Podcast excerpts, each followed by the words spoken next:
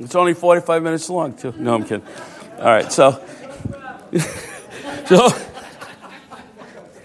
I'll give you your five bucks later. Uh, but, anyways, so. Well, we're finding ourselves in the Old Testament today again. We were in it last week, and we're in the, the book of Judges examining, excuse me, events that are unfolding in the book of Judges for the Israelites. And in Judges 6 1, I'll let you get it, I'll give you a chance to get to Judges if you want to follow along. I know some people like to. So, Judges chapter 6. 3, 2, 1. Okay. So, Judges 6 1 says, The Israelites did evil in the eyes of the Lord, and for seven years he gave them into the hands of the Midianites.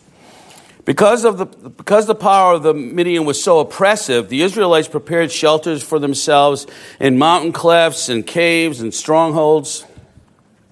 So God gave Israel into the hands of their enemies. Why? Because they didn't do what was righteous. They were not following the directions of the Lord. And it was so bad, excuse me, my throat's been bothering me, so if I have to stop and take a sip, you'll understand why.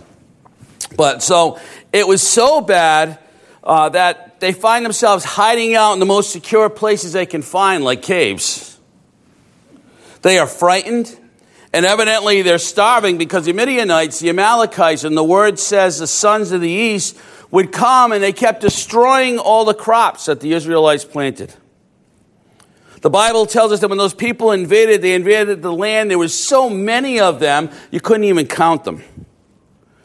In verse 4, it says, They camped on the land and ruined the crops all the way to, the, to Gaza, and it did not spare a living thing for Israel, neither sheep nor cattle nor donkeys.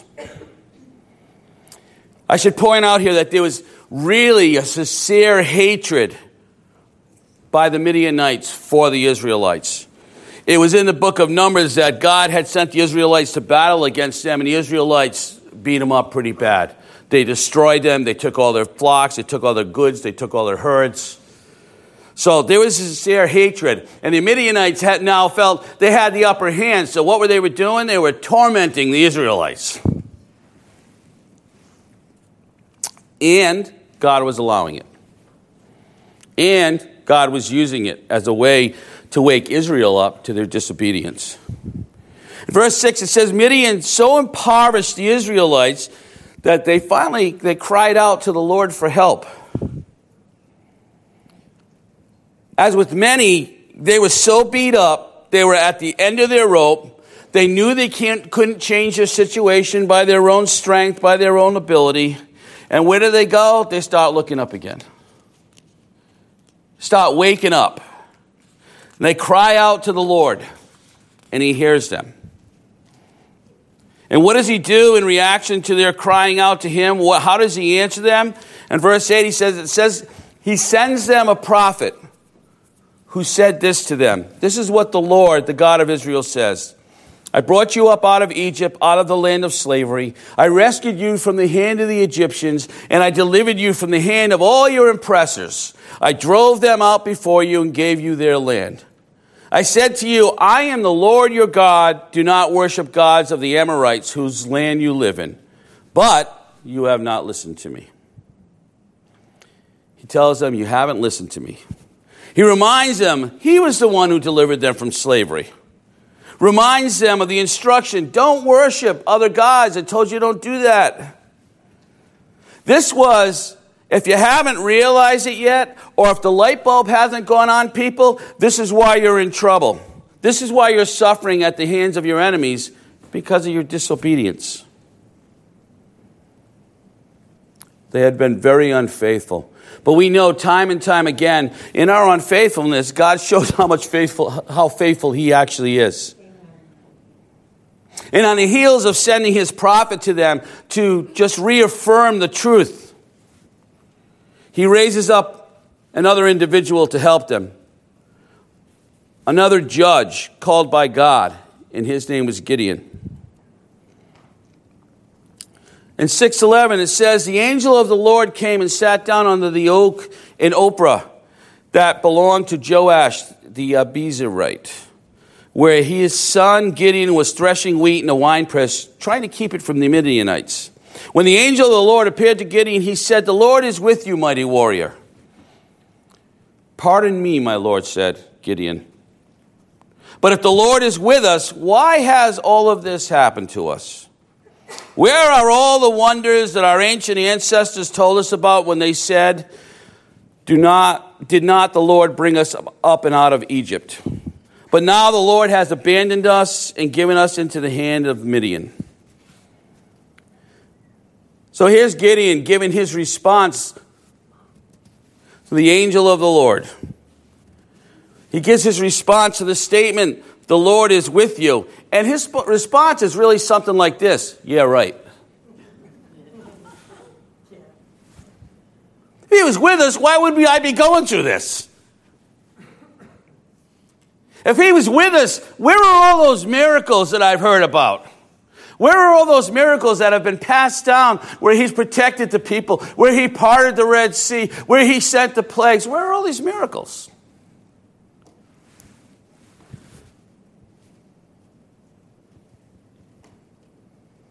He's not buying in yet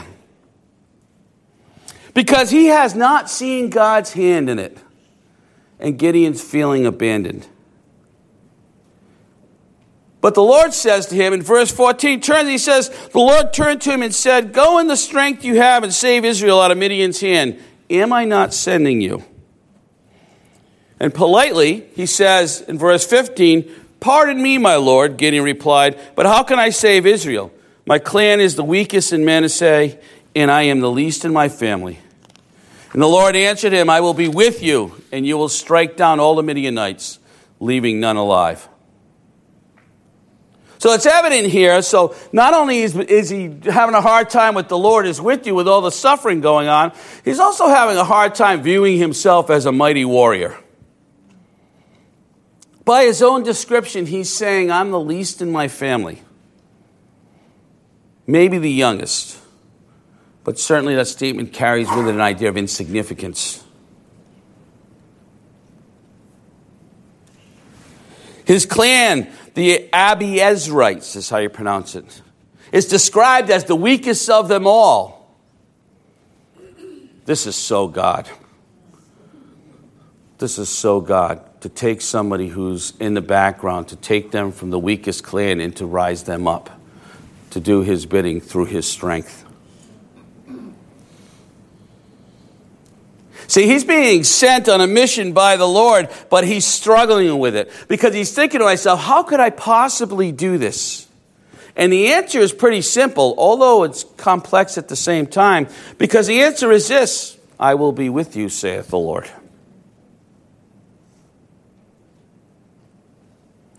The Lord's promising, I'm going to be with you. What are you worried about?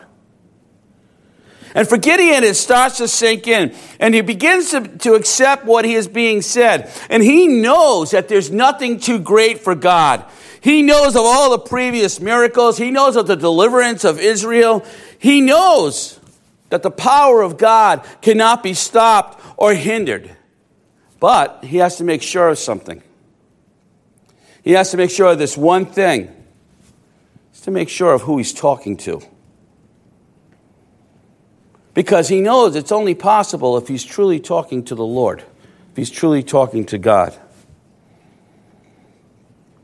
I'm going to take a quick sidetrack here because this is important, because this can cause some confusion because of title. Because what, who is the visiting Gideon? What does the Bible says? It says it's the angel of the Lord. All right, it doesn't say an angel of the Lord. It says the angel of the Lord. The angel of the Lord is not a created being. You see the other, the, the angel of the Lord referred to in other places in the Old Testament when it comes to the burning bush and Moses, when it comes to speaking to Samuel. Talks about the angel of the Lord. And there's two lines of thought here. One is it's either God coming in a form that could be seen by humans and people wouldn't die, or the more prevalent argument is that Jesus Christ is coming, our Lord, pre incarnate before he came in human form. Now, the interesting thing here is that the angel of the Lord stops to make appearances once Christ is born. But this is important because who is Gideon talking to? He's talking to God. He's talking to the Lord. And when you go back and forth in some of the conversations, you'll say you'll see it'll say the angel of the Lord, and then it'll go back and forth to saying what God said or the Lord said back and forth with Gideon, and it can get confusing. So it's important to know that, know that. But either way, it doesn't matter because Gideon really needs to know who he's speaking to. He wants to make sure it's God he's hearing from and that he's not being misled to go in the direction that he shouldn't. So he asks for a sign from the Lord and he goes to prepare a sacrifice and the, the Lord agrees to wait for him. So he prepares this offering of goat, bread, broth and comes back He's told to place it on a rock, and he does. And the angel of the Lord touched the meat with his staff, and fire from the rock consumed the sacrifice. And then it says, Then the Lord disappeared. Sacrifice accepted. It was God he was talking to.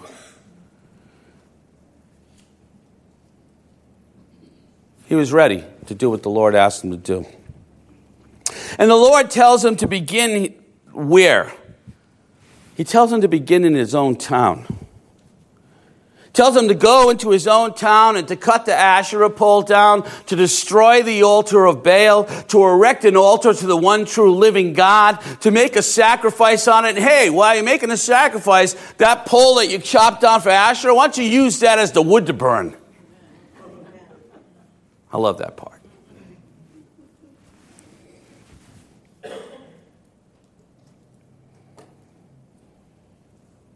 And Gideon did this.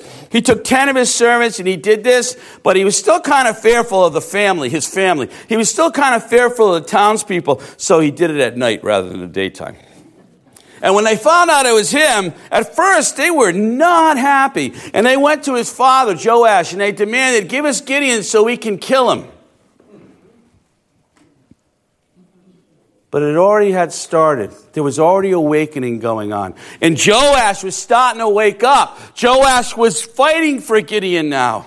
And he says to them, and he confronts the people confronting him with a question. And he says, Are you going to plead Baal's case? And it sounds like a simple question, but really what he's saying to them, You're Israelites, right? So you're going to take the side and argue for a false God? You're an Israelite? What's up with that?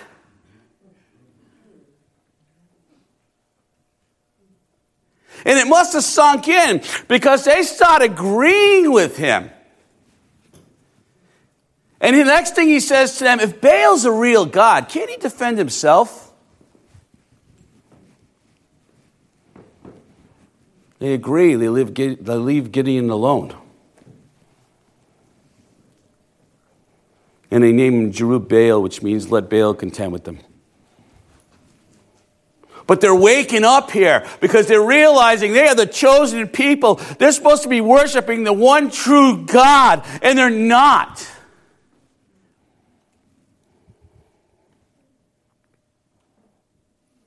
And then it even gets better because at this point, the Midianites and the Amalekites and the sons of the east come again and they camp in the valley of Jezreel and they're ready to come and do what? Wipe out the crops. They're ready to come and what? Kill the herds, kill the donkeys, kill everything. Any kind of sustenance that Israel could have, any kind of food, they're ready to come and wipe it out once again to torment them.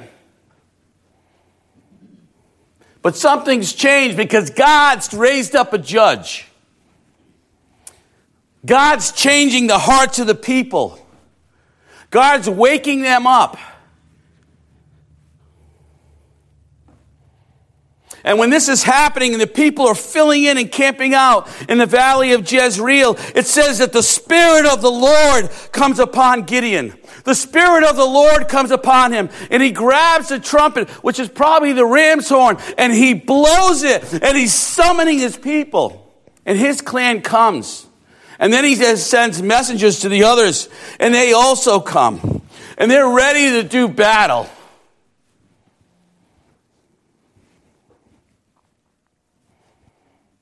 Then a little doubt starts to seep in. Has a little fear. going on here. And with the armies facing each other and about to do battle, he starts doubting what the Lord said he was going to do. And he decides, I'm going to test him again.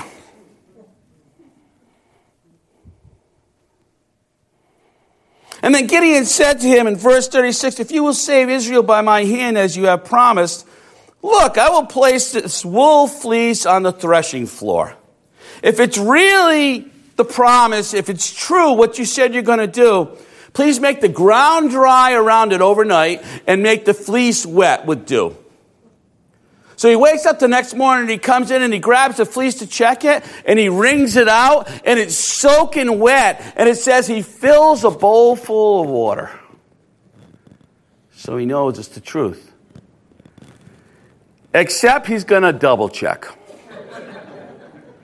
and he goes, wasn't satisfied. He's going to check him a third time. And the first thing he says, though, I'm sure we'd all say this Gideon said to God, Don't be angry with me. Let me make just one more request. Allow me one more test with the fleece, but this time I'm going to change it up, God. I want the fleece dry and the ground wet.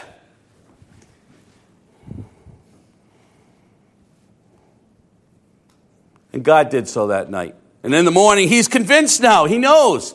God has passed his test. God is so gracious. God just could have went, oh, stop testing me. But he didn't. So Gideon is convinced and he sets out with his army. but Gideon's faith, no, excuse me, faith is about to be refined. God is about to remove any doubt of whether or not it's going to be victory through the power of God versus victory through human effort. And he begins to whittle down the numbers of Gideon's army. See, quite a few people responded to Gideon's call. And he had an army of 22,000. And the Lord said to Gideon, uh, You have too many warriors with you. And if I let you do battle with too many warriors and you win, you might think it's because of the numbers. You might think that it was their own doing, it was their own strength. And he says, So announce to the army in verse 3, 7 3, anyone who trembles with fear may turn back and leave from Mount Gilead. So 22,000 men, oh no, excuse me, there was 32,000. 22,000 men left while 10,000 remained.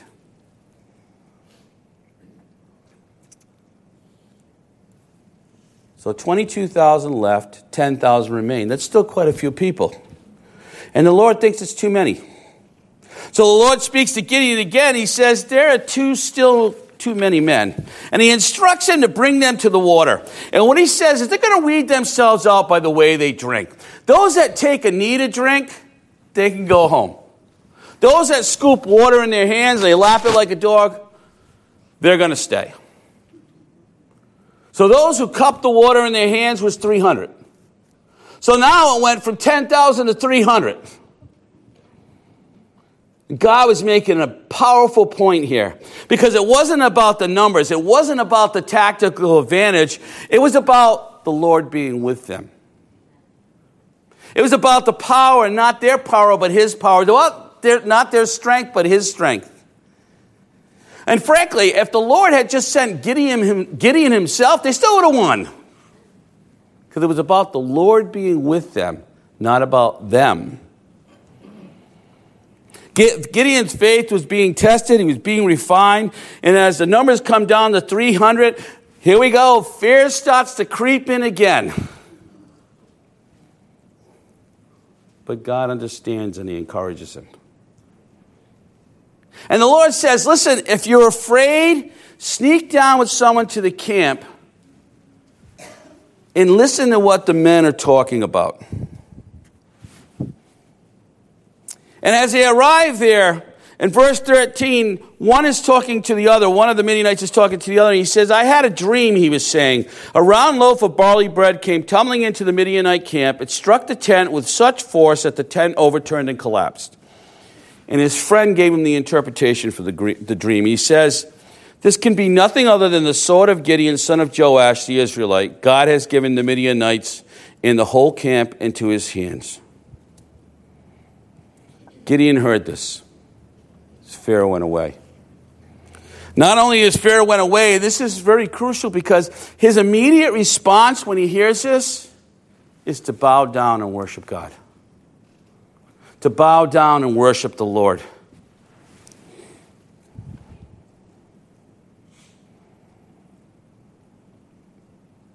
He tested him with the sacrifice, he passed. He tested him with the fleece, he passed. He retested him again, he passed. And then every time he retested him, it seemed like he was convinced and he was going to do the next thing and the next thing. But listen, Gideon was a human being. And fear crept in. And when his number was 22,000, he probably felt a little more confident than 300.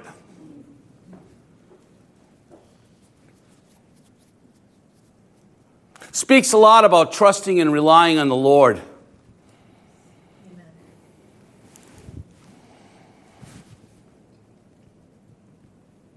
Gideon's faith was being refined. And when he started with weak faith, his faith was now strong. And he was strong. And what happens is as he bows down and worships, the Lord says, Get up. The Lord has given the Midianite camp into your hands. And each man went when they were equipped with a trumpet and an empty jar carrying a torch. And they divided up into three groups and they went to the edge of the camp. And following Gideon's lead, they blew the trumpets, broke the jars, and shouted, A sword for the Lord and Gideon. And when the 300 trumpets had sounded, the Midianites began to running and crying out as they fled. And the Lord caused them to turn on one another with their own swords. And guess how many died that one day was 120,000. So listen, that also gives you a little bit more oomph when you talk about Gideon, 300 men. There was 120,000 that just died from them attacking each other. And the remaining army, which was about 15,000, fled. And they were pursued by the Israelites from Naphtali, Asher, Manasseh, and Ephraim.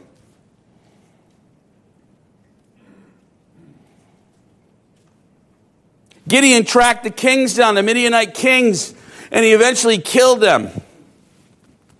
Israelite was free. The Israelites were free from their oppressors.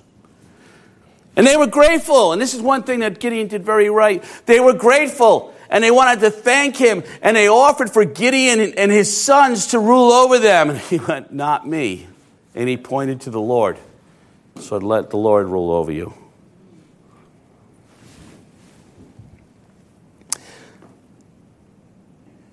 In the face of temptation, he did the right thing, but Gideon soon makes some mistakes.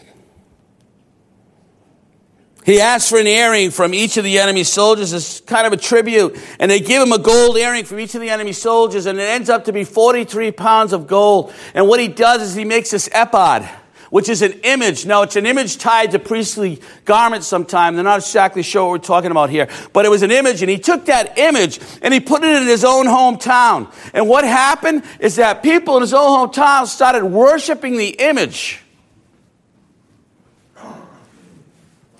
And it said, But soon all the Israelites prostituted themselves by worshiping it, worshiping it, and it became a trap for Gideon and his family. This one mistake that after everything he's done well, this one mistake where he backs up and he falls down, he makes a mistake, and he causes false worship to happen now, is going to ruin his family. For Gideon himself, he lives a long time. And he enjoyed peace during his whole lifetime. But the consequences that were for creating ephod, the consequences for his family were going to be hefty. And Gideon had this son of a concubine, and he had these sons of his wife, and he says he had 70 sons. And their half brother decided that he wanted power. Half brother wanted to rule. And he was making deals all over the place. And he, you know what? He had all 70 murdered. So all 70 were killed.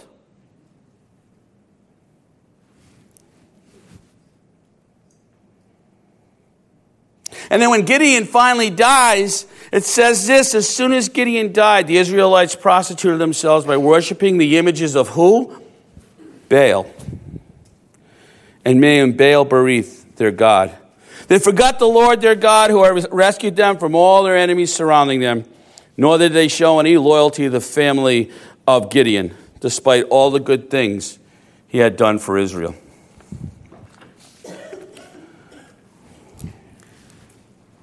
Simply said, good consequences for good choices, bad consequences for bad choices.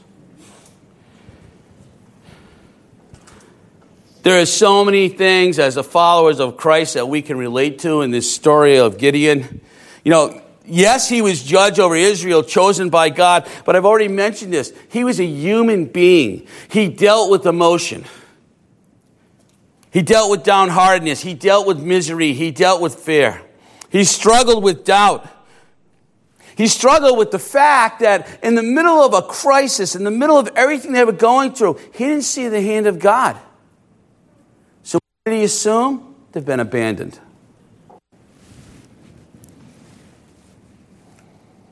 He didn't see the miracles, so God must not be there. Gideon makes the mistake of walking by what he sees and not walking by faith. And because of that, his faith is weak.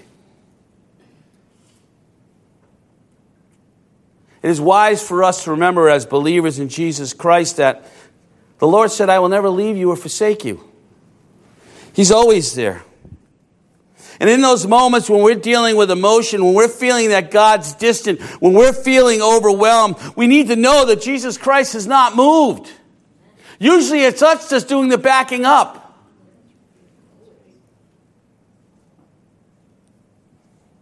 And maybe we're backing up because we haven't seen his hand move and we're doubting what he wants us to do. We're doubting the word of God. Maybe he's backing up because we're fearful of what he's asking us to do.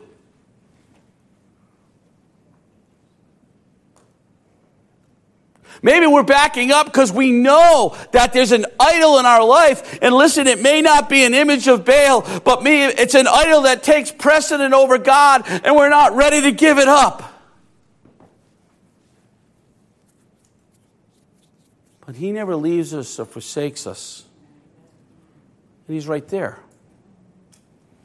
wanting us to return to Him.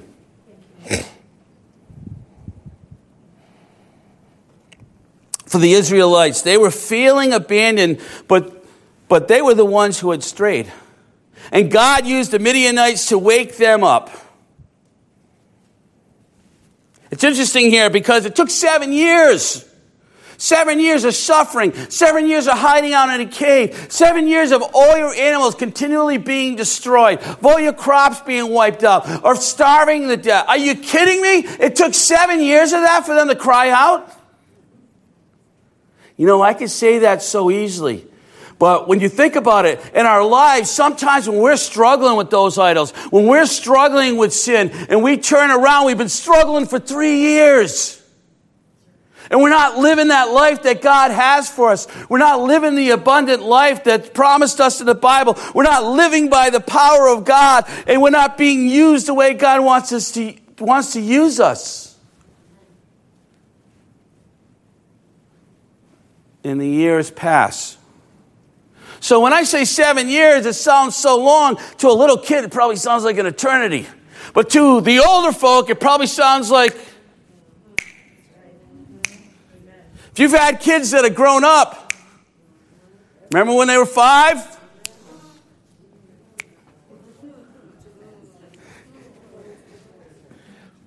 That scares me, okay? Uh, so it took seven years for them. We need to remember that God certainly can use things in our lives to get our attention. And some of the things, some of the bad things that are happen, happening or happen to us are, are being allowed to wake us up to the fact that we need to get back on the path of righteousness. Or to the fact that God wants to use us. Let's go. Let's go. It's not because the Lord's mean, just the opposite. It's because He's caring. Sometimes what happens in our lives are not a tax on us because we're believers. Rather, they're attention getters because we're believers.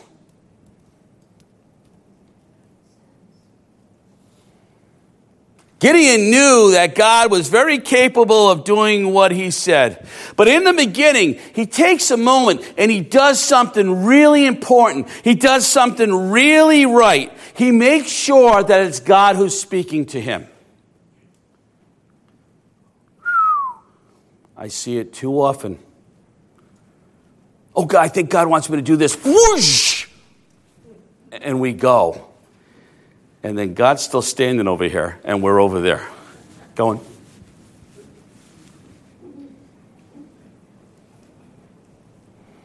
It's too easy to make a mistake here. The Bible says there's many voices in the world. The Bible says to test the spirits. It's wise to make sure who we are listening to. It's wise to make sure that we're not being led by, by our own wants and our own desires. That the enemy isn't using our pride to manipul- manipulate us down a certain road.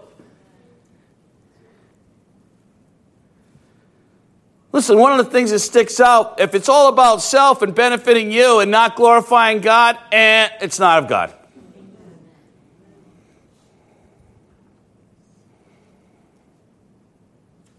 Also, if you're not sure if it's God, don't go anywhere. Don't move. Don't change direction. Don't go through the red door. Stay there. God will let you know. Secondly, if it's God, it's definitely going to line up with the Word of God. There is no doubt.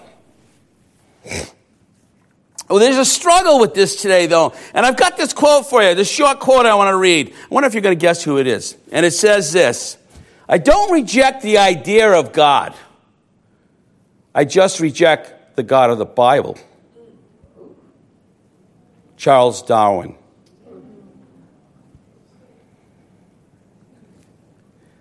Doesn't that speak volumes, though?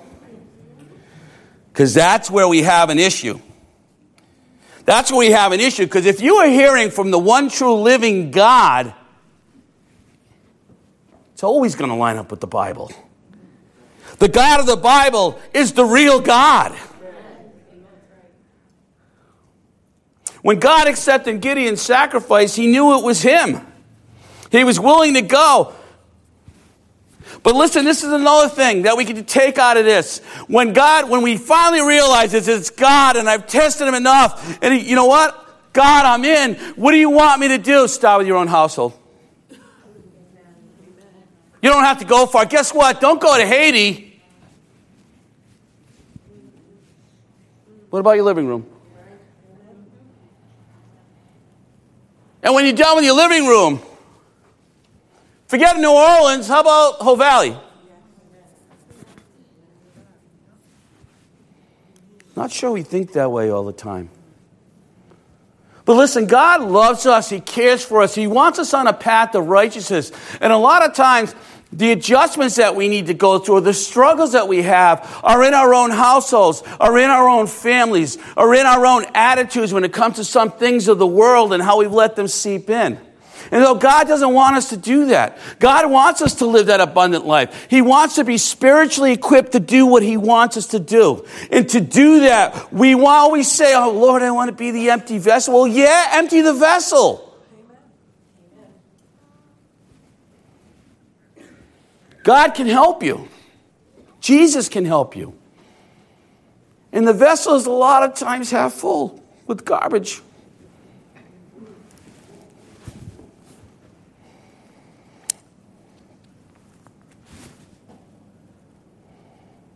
So he has him start in his family. We need to remember that. We need to start right in our own backyard sometimes. And this is also important too. It's all important, but this is important to me. This, this one spoke to me because he crushes and destroys the altar of Baal. He doesn't set up, all right, God, Baal's got his altar. I'm going to set the one true living God up over here. Everyone come here and leave that one alone. No, he goes right at it. He crushes it. He destroys it. He uses the pole wood to make a fire to sacrifice to the one true living God. He's making a point here. It's a false God. It's an idol that needs to go. What happens when we take an idol and we take the one true living God and we set up two altars? There's that temptation to return. Gonna walk by that one to go to God all the time. Gonna walk, and like, oh, maybe God won't mind if I just stop once. It's like stopping, and I don't know why this just came to my mind. It's like stopping at the liquor store when you're alcoholic and you got to go buy it all the time. Listen, if you can just crush it, if you can destroy it, if you can get rid of that temptation, wouldn't you do that? You want to say to that God, I rebuke you in the name of Jesus Christ, get out of my life. Peter, you had something to say there? He can. Amen. He can. He can give you the strength. He can take those things off you. You can be healed. True healing only comes through Jesus Christ. Amen. I'm going to ask the ushers to start uh, handing out the, off- um, the offering. No, we already took that and we don't want to hand it back out, Dan, do we? No. So we'll, we'll do communion instead.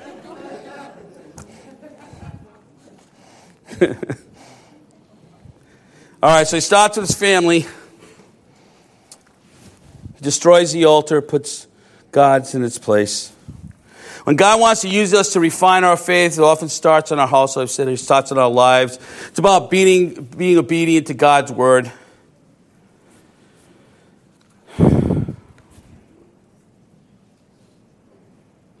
Sometimes when we need to witness, when we need to pray, when we need to spread God's word, when we need to rebuke wicked and evil practices, it's often right around us, not necessarily starting too far away. God, Gideon used a fleece twice to confirm that what God was telling him was true. And God graciously answered him and encouraged him.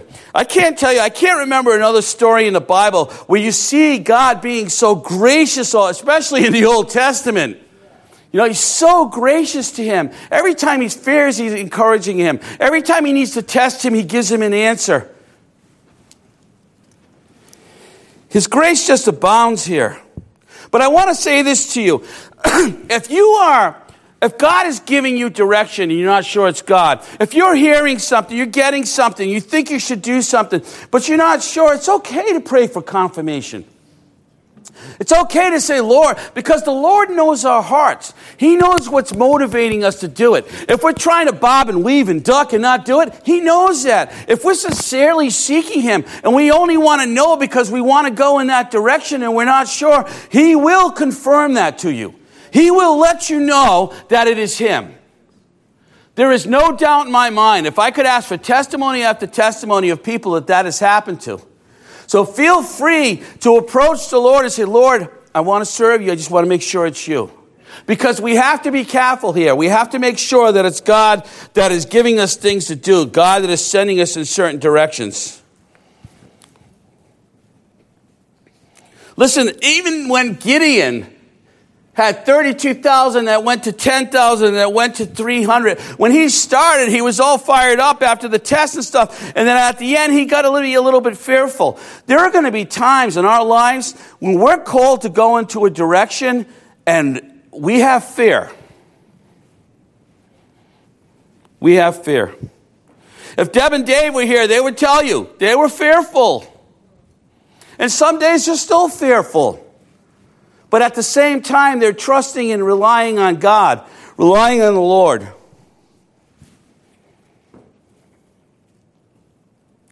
It doesn't matter what we face. What does matter is if the Lord is with us. The God made it clear, God made it clear to Gideon that the Lord was with him. And he proved to him that the Lord was with him. It doesn't matter what we think. It doesn't matter what we see. What matters is that we walk by faith, knowing that the victory belongs to Jesus Christ. Amen. and that He has never left us or forsaken us, and that He is with us.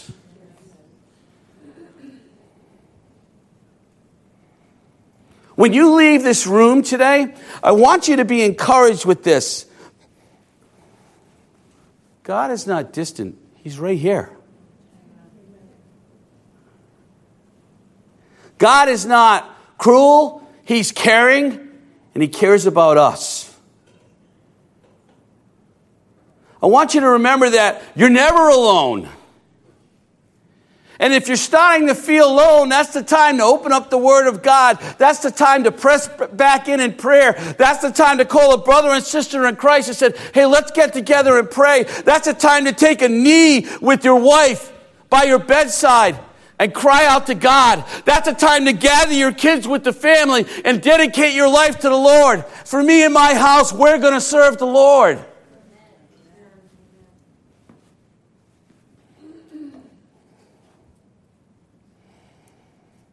Jesus not only hears, but he answers our prayers. Before I have communion, I just want to leave you with this last verse in Romans 8:31. And this sums it up for us in our walk. If God is for us, who can be against us? God is for us, who can be against us? All right, I got to say this one loud because I get excited. If God is for us, who can be against us? No one. If God is for us, who can be against us? Praise the Lord. Listen, what a great time. And God all worked it out. I mean, Sean was supposed to be here today, sick as a dog. Keep him in prayer, please but from Providence Rescue. But God has worked it out because when we come to the end of this sermon, I am just so grateful that God is gracious to me. I am so grateful that He confirms things and He encouraged me despite my fear. I'm so grateful that He uses me in ways that I just were beyond my even comprehension to begin with so grateful that we can walk by His power and don't have to rely on our own because I'm not going to do so well with that.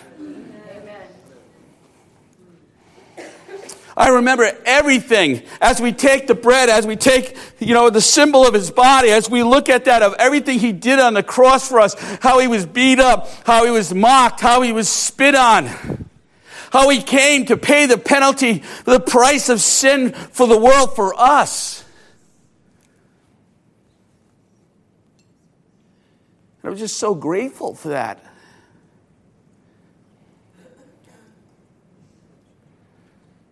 I'm going to ask you to take a moment and just to think about everything that Christ did on the cross for you, for us. And to partake of the emblem, bread.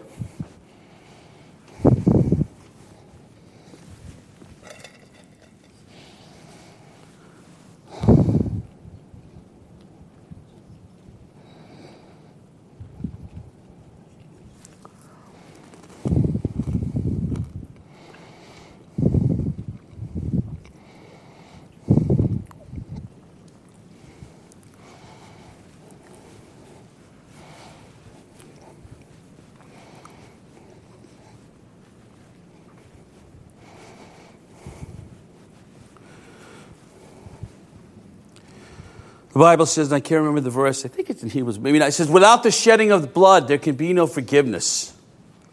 Listen, Christ came to earth, and on that cross, he shed his blood for us.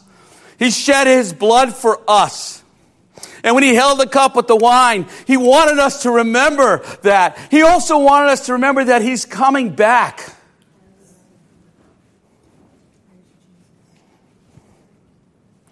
You want an example of love? What Christ did on the cross for us. I don't know if you can top that one.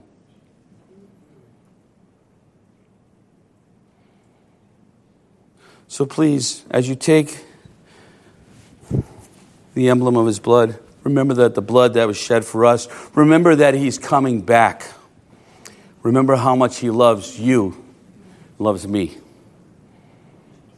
Amen. Please partake of the juice.